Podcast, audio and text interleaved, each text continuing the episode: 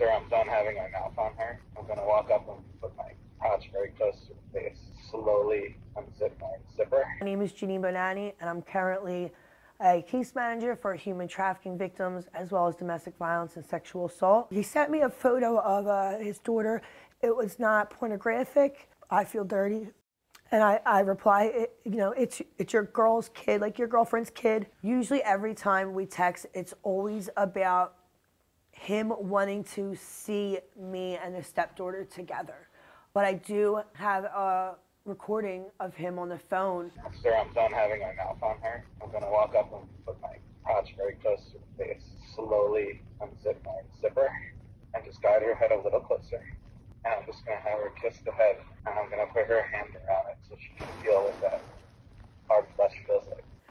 And that was just my way to, you know, get him face to face so I can actually have proof of words coming out of his mouth. He sent me a text saying, I love, I love that she is getting hot.